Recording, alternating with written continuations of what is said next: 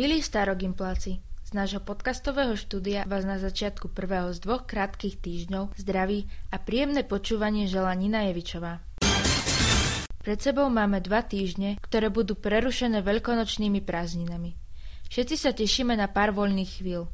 Chalani možno už rozmýšľajú o tom, ako pôjdu kúpať dievčatá, no a my, krajšia a lepšia polovička ľudstva, zase rozmýšľame, ako sa tejto zábave vyhnúť. Ale vráťme sa ešte k minulému týždňu.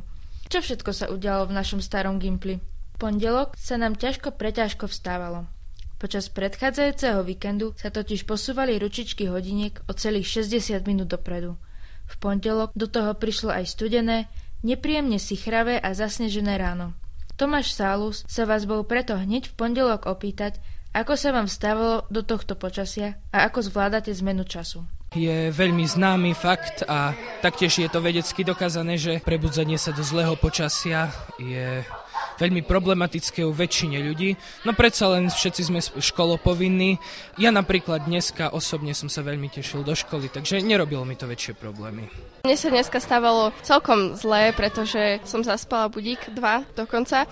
Ten posun včera, čo bol, tak fest mi to narušilo nočný režim, lebo som stala o 11. a tak. Veľmi ťažko sa stávalo v noci 0 spánku, o 6 ráno na 0 stavať. Mokol som cestou do školy a posun času tomu tiež nepomohol. Všeobecne sa mi zle vstáva do takého hrozného počasia a ten posun času bol hrozný ešte v tom, že nám pani Čelka dala 0 hodinu, ale bolo to zbytočné, pretože sama nedorazila. Takže som mohla 45 minút dlhšie spať. Výročie narodenia učiteľa národov Jana Amosa Komenského 28. marca je každoročný dňom, ktorý si pripomíname ako Deň učiteľov. Zablahoželali ste svojim pedagógom a viete, čo pre nich znamená tento ich sviatok? Nech sa páči, Tomáš Saus pozbieral názory niektorých našich vyučujúcich. Hovorí sa, že učiteľ alebo učiteľstvo, že to nie je zamestnanie, ale je to poslanie. Podľa mňa veľmi pekné povolanie. Je aj poslaním. Mne sa veľmi páči hlavne preto, že pracujem s deťmi a s mladými ľuďmi.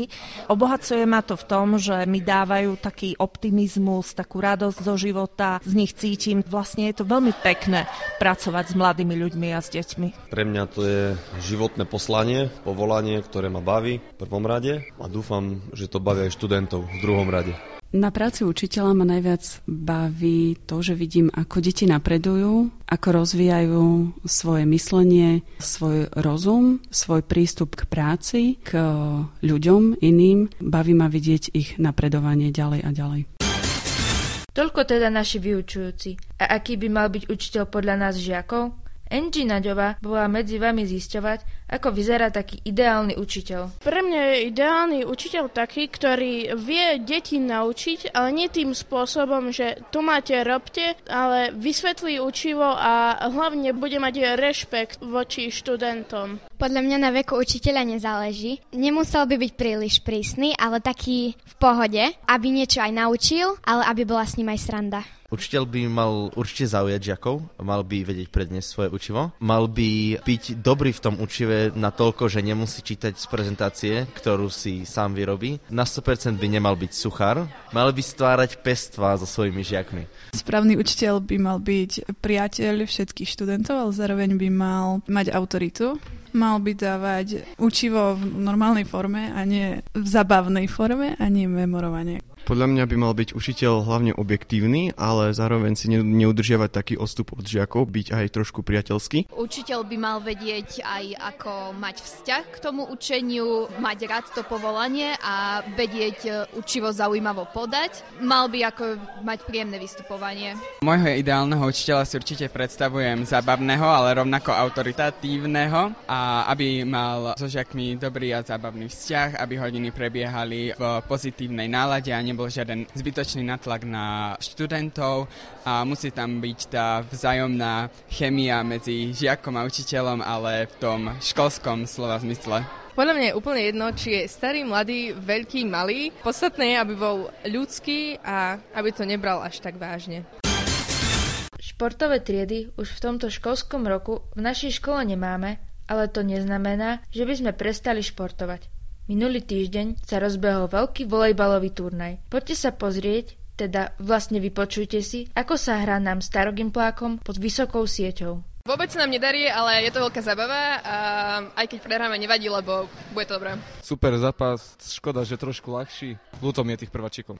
Podľa mňa je to celkom dobrá nalada a je super, že si takto môžeme zahrať volejbal na našej škole, aj keď nie sme profesionáli, aj keď e, mne osobne sa to až tak dobre nehrá, lebo dneska mám celkom zlý deň a zo štyroch lôb som asi tri pokazila, ale nevadí, vlastne to nejde o nič, aby sme sa zabavili.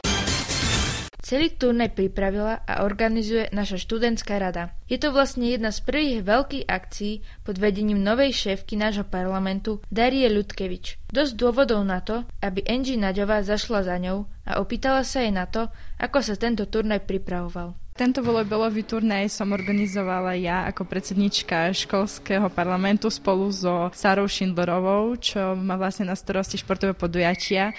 A sme veľmi radi, že to takto dopadlo, keďže zúčastnilo sa nám dokopy 9 tímov, čo je celkom dobrý počet. Fakt, že všetci sa snažia, vidno, že majú ten záujem aj takto mimo školy sa zúčastňovať na takýchto športových podujatiach. A išlo nám hlavne o to, aby sa žiaci aj mimo školy zabavili, spoznali sa lepšie medzi sebou, zahrali si, takto vyskúšali svoje možnosti. Určite chcem, aby takéto podujatie bolo aj ďalší rok. Pribudne florbal, po prípade ďalšie športové súťaže.